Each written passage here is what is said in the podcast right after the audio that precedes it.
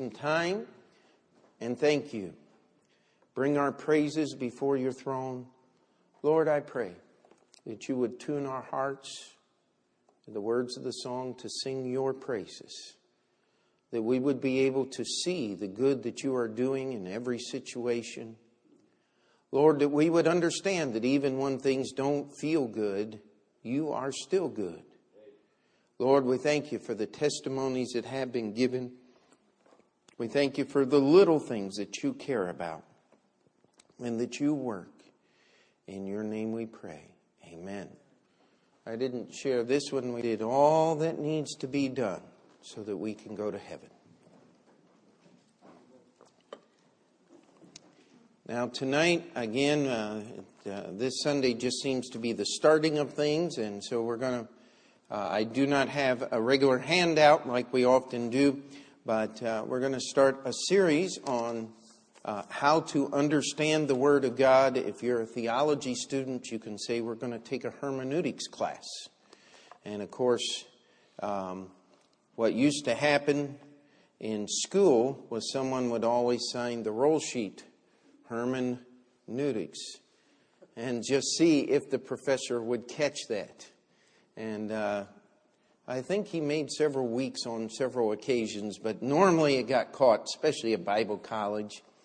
But uh, let's turn in our Bibles to 2 Timothy chapter 3 and verse 16, and, and uh, we'll uh, just lay a little bit of background here, but where you start determines where you finish. if you get on the N line, now let me see if I got this right. Uh, the N line goes to Bay Ridge now, I believe, and the Q goes to Coney Island. If you get on the N line, that's where you're going. And if you don't want to go to Bay Ridge or Coney Island, stay off the train. Amen? Uh, and where you start with the scriptures is where you end up. I remember as a young Christian, uh, I think I still have the Bible itself somewhere, but uh, I was given an award uh, for, it was called the Christian Character Scholarship Award, and the gift was a Bible. I was a ninth grader in high school, and uh, they uh, gave that, and the gift was a Bible, and it was a new Scofield Bible. Not an old Scofield, but a new one. What had happened was Mr. Scofield's uh, semi regenerate, I don't know if he was saved or not, uh, son uh, had gotten in and rewritten all the notes and had changed many things, and they had actually gone into the text of the Bible and changed words so that it would be, quote unquote, more easy to understand, more simple to really understand God's Word. And I remember picking that Bible up, and it, it truly was an, an incredible Bible. I, I did not own a Bible that was anywhere near as nice as that Bible was bound until just a few years ago when Peter found the Allan Bible Publishing Company in, in Scotland. Uh, and I always just said, boy, I wish, wish I could have a Bible that felt like that Bible felt when you held it in your hands. It was just an incredible thing.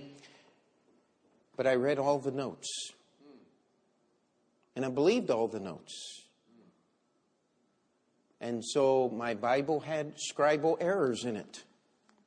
It had places where nobody really knew what God intended to put in that place, but we just have to do the best that we can. And certain words are archaic and certainly need to be upgraded. God forbid that you should get a dictionary and figure out what they mean. Amen? Uh, just change the words. And I swallowed all that stuff hook, line, and sinker.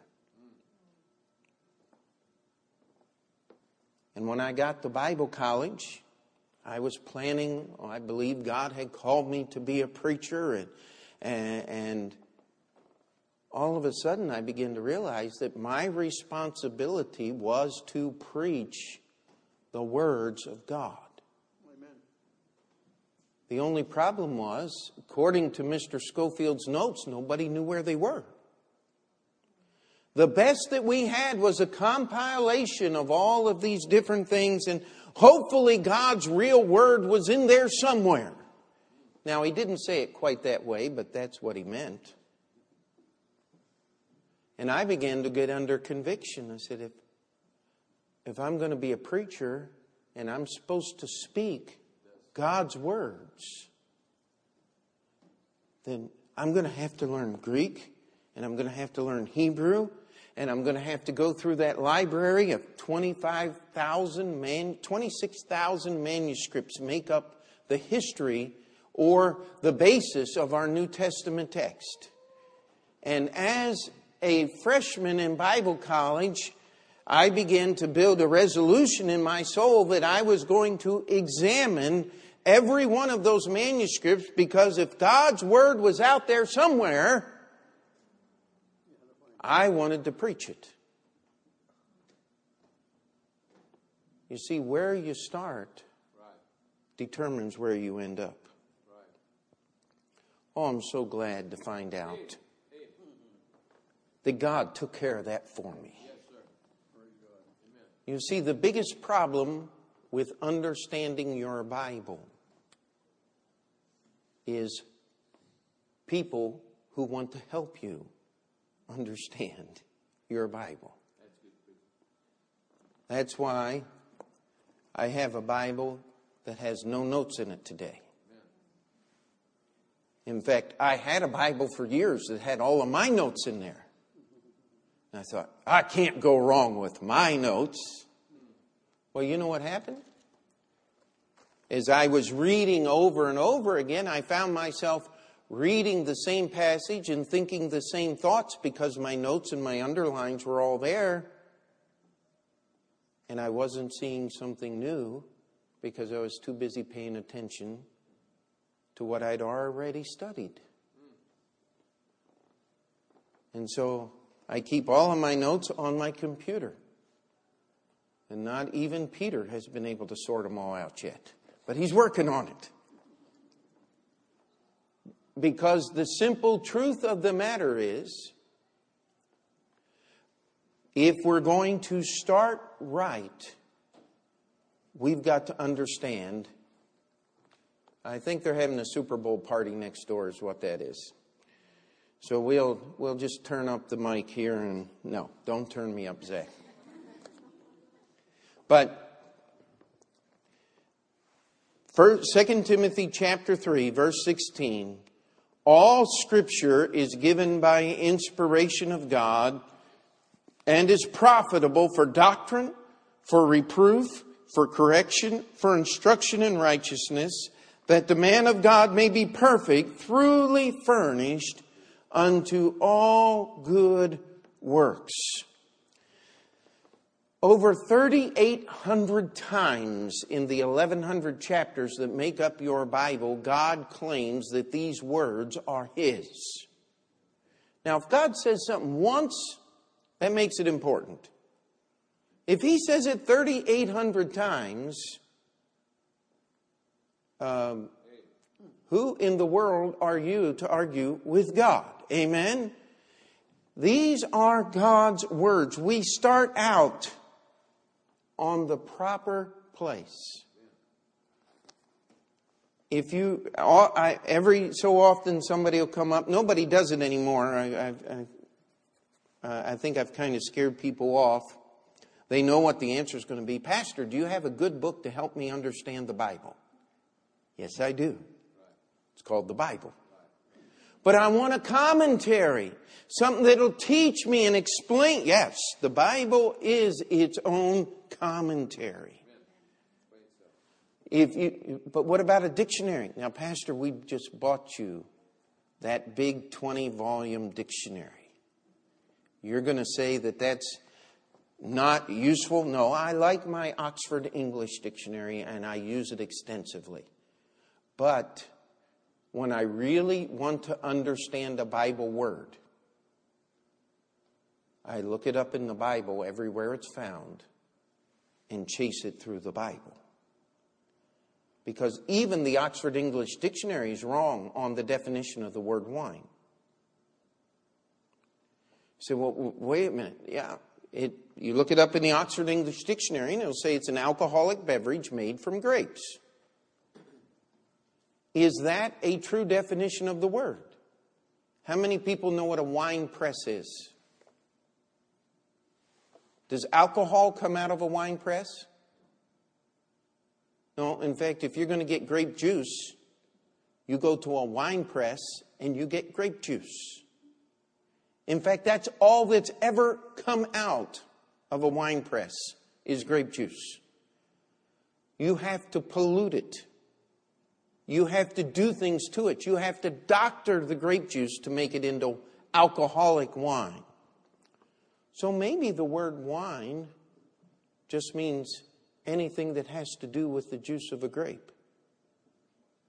Because a wine vat or a wine fat, does it have alcohol in it? No, you put grape juice in it.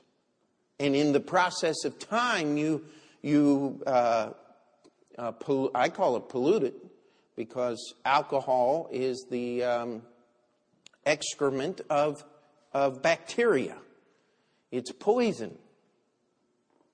You took a six ounce glass of straight alcohol, you would be dead. Alcohol poisoning. But, well, a normal person, uh, if you're addicted to alcohol for many years, you could probably get away with that. But alcohol by itself is a deadly poison. The word wine, if we use our Bible to explain it, will give us a definition of anything that has to do with the juice of a grape. And when Jesus made the water and the wine, no, he wasn't getting people schnockered. Amen? Uh, that's not my Savior. We need to understand that all Scripture, every portion of it, is given by inspiration of God. Now, if God inspired it, now, I like some of the Gaither songs. There's an awful lot of what they've been doing in recent history I, I, I just have no use for whatsoever. But this was probably 25 years ago. Mrs. Gaither was quoted as saying, Well, our songs are inspired just like the Word of God. Let me tell you something, that's blasphemy. Your songs are not inspired, they're not God breathed. They may be inspired like Shakespeare's poetry or somebody else's poetry. That's fine. You can be inspired by a beautiful picture to write uh, a, a wonderful description about God's creation, but that's not inspired when, it's, when it says all scripture is given by inspiration of God. I want everybody to inspire for just a moment. Breathe in. That's how God gave the scripture. He breathed his words into the men he chose. You know what? They've written libraries full of books trying to explain this thing called inspiration and, and preservation and all of this. If you've just, God breathed in his words. You know, the neat thing about breathing is everybody does it a little different now, don't they? God did not rewrite the personalities of the authors when He breathed in His words. He allowed Peter to be Peter and Paul to be Paul. He allowed Moses to be Moses and Joshua to be Joshua and King David to be King David. And we can see differences in their writings. We can see their personality because God breathed through a living human being His specific words that He wanted us to have today. Not one of these words is uninspired. Now, how many of you like reading the genealogies? How many of you love the book of Leviticus when it talks about his offering was a silver spoon of 10 grams of gold full of incense and and a silver pitcher of so many ounces, shekels weight. And, and you read that and it just goes over and over and over again. And you're sitting here going, Oh, please. How many of you remember the laws of the cleansing of the leper? You talk about tedium. But let me tell you, God's laws of the cleansing of the leper are just as exact as a modern medical journal that was written just a few years ago. You follow God's laws, and you won't pass one of the most contagious diseases known to mankind to anyone else. Do you think God may have known about germs before Louis Pasteur discovered them or whoever it was? Uh, I think he did. You see, all scripture is given by inspiration of God and it is profitable. Now, we live in New York City. Everything here is based on profit, is it not? Can you make a profit? Brother Nielsen and I were talking, and he was saying, Yes. He said, The people where I live now, they talk about acres. And I remind them, I'm a city boy. We sell it by the square foot. And uh, yeah, that's what things are here in New York. Everything. Often when people come to visit, they say, you use every little bit of space. If you had to pay as much for the space as, as, as it takes to get it, you use it. Amen? Uh, we just don't have things to sit around and do nothing. Uh, a lot of times I'll get, oh, a dozen or more emails a year. So and so that I know has a, has a, a, um, a, child that's coming here or a student. Do you have any extra housing among your membership? And I always just, ret- I said, our people barely have enough room for themselves to live in. Nobody, nobody has extra space. Why? Okay. One bedroom apartment, $1,300 a month. Does that answer your question? Yeah. Okay. Uh, you just don't have money to play with these things. Everything is based on is it profitable? They get upset with us New Yorkers when we go outside of the city. Because I don't have two hours to sit in a restaurant and talk while you make pancakes.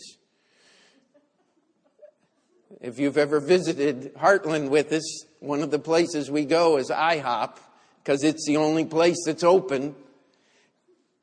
You give them 15 orders and you're going to be there for three hours waiting on your food. It's just Get there at 9 o'clock, leave at 12.30. Oh, I'll tell you what. We believe in making a profit. Amen? The Bible says that the scriptures are profitable. The idea of a profit is that you put X amount of dollars in and you get X plus out. You get more out than you put in. How many of you have found this book to be profitable? Say amen. In fact, if they shout again, we're all going to one, two, three, and just shout amen. All right? See if we can freak them out over there. So, they're interrupting our service. We'll interrupt their game. But uh, the scriptures come from God. They're profitable. Now, here's what they're going to give you a profit doctrine. I can't tell you how many preachers I've run into over the years that say, listen, preacher, you, you can't spend your life on doctrine. People need preaching. Uh, wait a minute. What is preaching if it ain't doctrine? If you don't have doctrine as the basis of what you're preaching, you're just making noise. It's not entertainment. We're here to learn something. Doctrine is what we practice. It's what we believe enough to live by. It's what we believe enough to die by. We've not had to worry about that in the past. We may have to worry about that in the future. I wonder how many people would show up at church if you knew your name was going to be turned over to your boss for layoff and termination for showing up at church on Sunday. That's the way it was in the former Soviet Union behind the Iron Curtain. What would happen if you were put on a kill list because you were baptized in Jesus' name? That happens in Muslim countries all over the world today. Listen, doctrine is not negotiable. Doctrine is not changeable. We're not going to surrender what we believe about the Word of God so we can get along with someone. If you want to get along with us, you believe right about the Word of God first. Amen? If you want to get along with us, you believe right about what the Bible says about salvation. We, we have a constitution and bylaw. It's not because we're trying to supplant the scriptures. It's just because we want you to know what you're getting into before you join our church. Because we believe certain things. And we're not here to compromise what we believe because the Bible is profitable for doctrine. It ought to change the way you live. And if you don't believe that this book is worth changing your behavior over, then you don't have the right Bible. You don't have the right attitude toward that book. That's what it's talking about when God makes behavior modification. It's for our benefit, not His. And so as we study how to understand the Word of God, what we got to do is we have to get a hold of this thing that the scripture is God's word. He breathed it into the men that wrote it. He didn't make any mistakes and we'll look in weeks to come on the promises to preserve his word. And when God says something, he means what he says. He says what he means. And by the way, don't ever say to me, well, that's your interpretation. Because the interpretation doesn't belong to me. God has given us an apparatus. He has given us a complete working system to verify what we understand. Because let me tell you something. Every one of us have had misunderstandings about what this book has said. How do we get straightened out? We go back to the Word of God. It is profitable for doctrine. It gives us an ability to check and recheck what we believe and how we believe it. And by the way, I have books, but when I want to understand what the Bible says, I go to this book. Somebody said, What do you think about Facebook? I said, I like it very much. That's the only kind of Facebook I want. Is I want my face in this book. Because that's where the answers are. It's profitable for doctrine. Now, this next part, if you've been through the discipleship, you've been nothing new here, but we need to be reminded for reproof. Reproof. Blame expressed to the face. How many of you like reproof? I don't. How many of you need reproof? Raise your hand. Every one of us need reproved. Every one of us need to be kept in the way. This is an ongoing process of being moved from where our wicked, sinful hearts would take us, from where our compromise would lead us, back to the Word of God for doctrine, for reproof. How many of you knew everything you know today the moment you got saved? How many are you glad God revealed it to you a little bit at a time? It would have scared you to death. You say, I can't be crazy like they are there. Hey, if this is crazy, I highly recommend it. It works. It solves life's problems. But I, I, say this every time I go through, and I hope you don't mind hearing it again. You, we need to. I really hate nitpickers. Somebody comes along and they find what's wrong with everything. You ever met anybody like that? I mean, if there's something wrong, especially in some of the building projects. Somebody said, Don't worry about it, Pastor. It's small and insignificant and doesn't matter. It's praise God, it's never the same person. They'll, Pastor, what about that little spot in the ceiling tile up there? He said, Oh, we slipped and put a nick in the ceiling tile. And unless you want to get the ladder out and replace it, it's staying there. God's not a nitpicker, my friend. Don't ever accuse him or his word of being a nitpicker. You see, God reproves us for what's wrong, but then we go to the next step for correction. He's not going to just tell you what's wrong, He's going to tell you how to fix it. He's going to tell you how to make it right. And then the next step is for instruction in righteousness. Okay, here's what we believe. Your life doesn't match your doctrine. Fix it. Reproof. Here's how to fix it. Correction. Here's how to keep it fixed. Instruction in righteousness. Now let me ask you a question if you have doctrine, if you have reproof, if you have correction, if you have instruction in righteousness, do you need anything else? Okay, I was hoping I'd get at least one no. That's what Peter gets paid for, amen?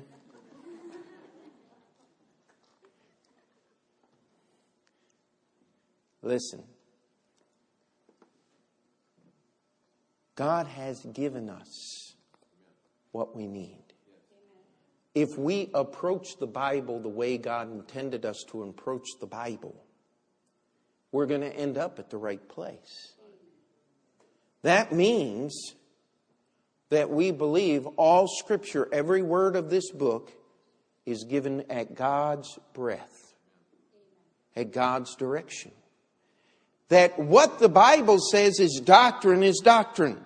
You know what? There's not one verse in the Bible that says how many hymns we ought to sing in the service.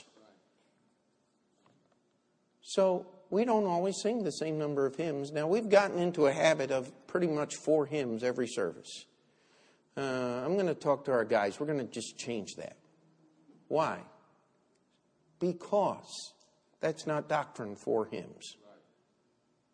But there'd better be hymns because the Bible says singing to yourself in psalms and hymns and spiritual songs.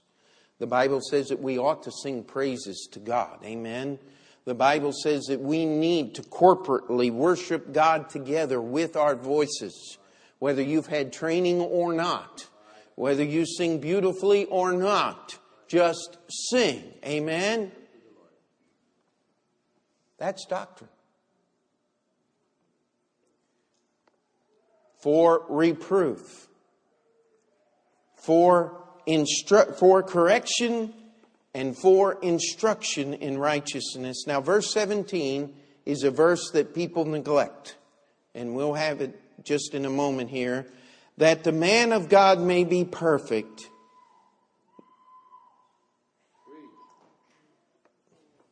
Get a bat.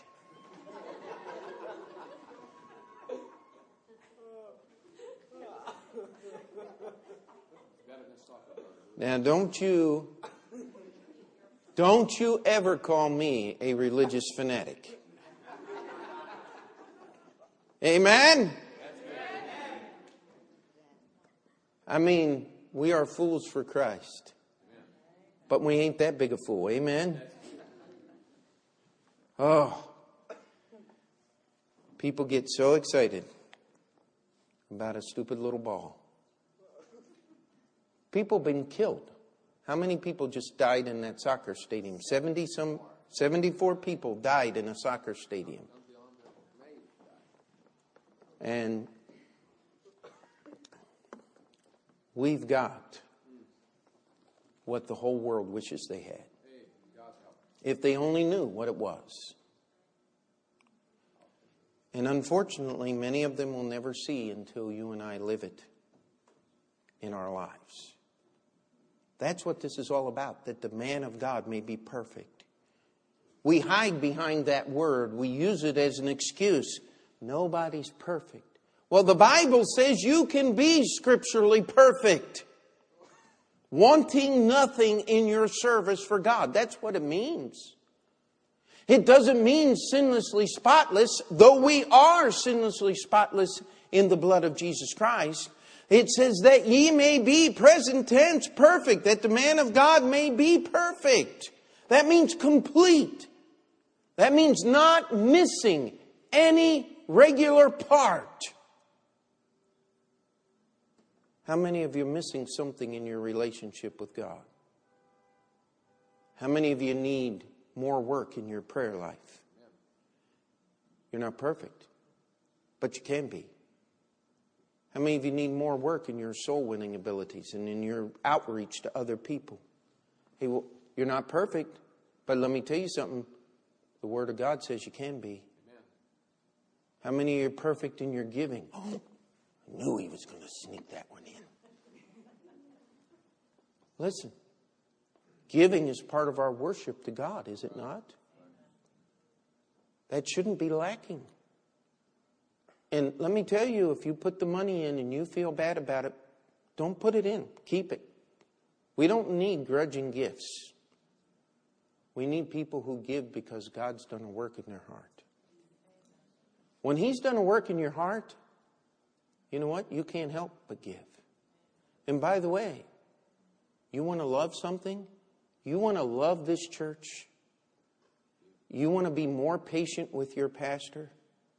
Put more money in the offering plate. Where your treasure is, there will your heart be also. Amen.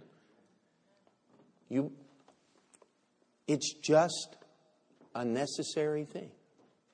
God wants us to invest our treasure because He wants our heart to be where His heart is. That the man of God may be perfect, throughly now, that's an old English word. Most of us will say thoroughly. But throughly, all the way through. How many of you gone into a apartment building or something like that and you see this beautiful lobby and everything? Wow.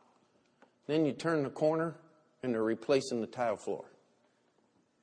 Or they're doing some renovation, it's all tore up. You know what? That's not throughly furnished.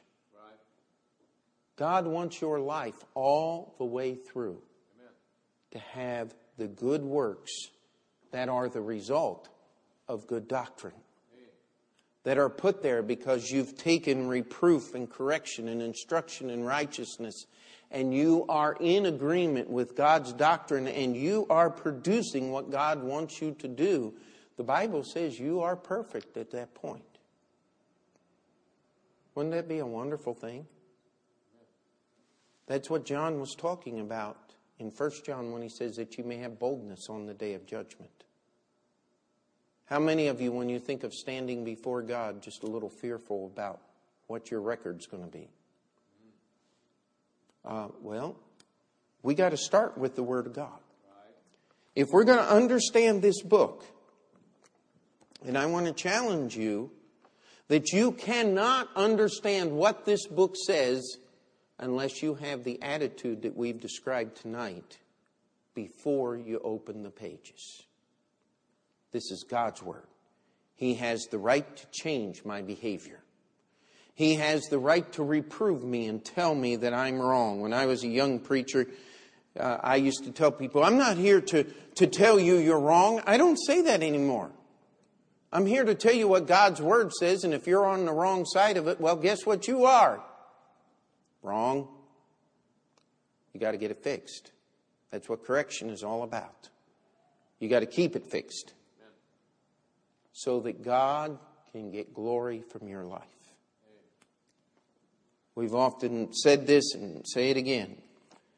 If you're studying something in the Bible, if you want to learn something from the Scripture and it does not change or assist you in living a better Christian life, just let God handle that great mystery of the ages uh, past and study something in the Bible that will change the way you live. I don't care who the sons of God were in Genesis chapter 6.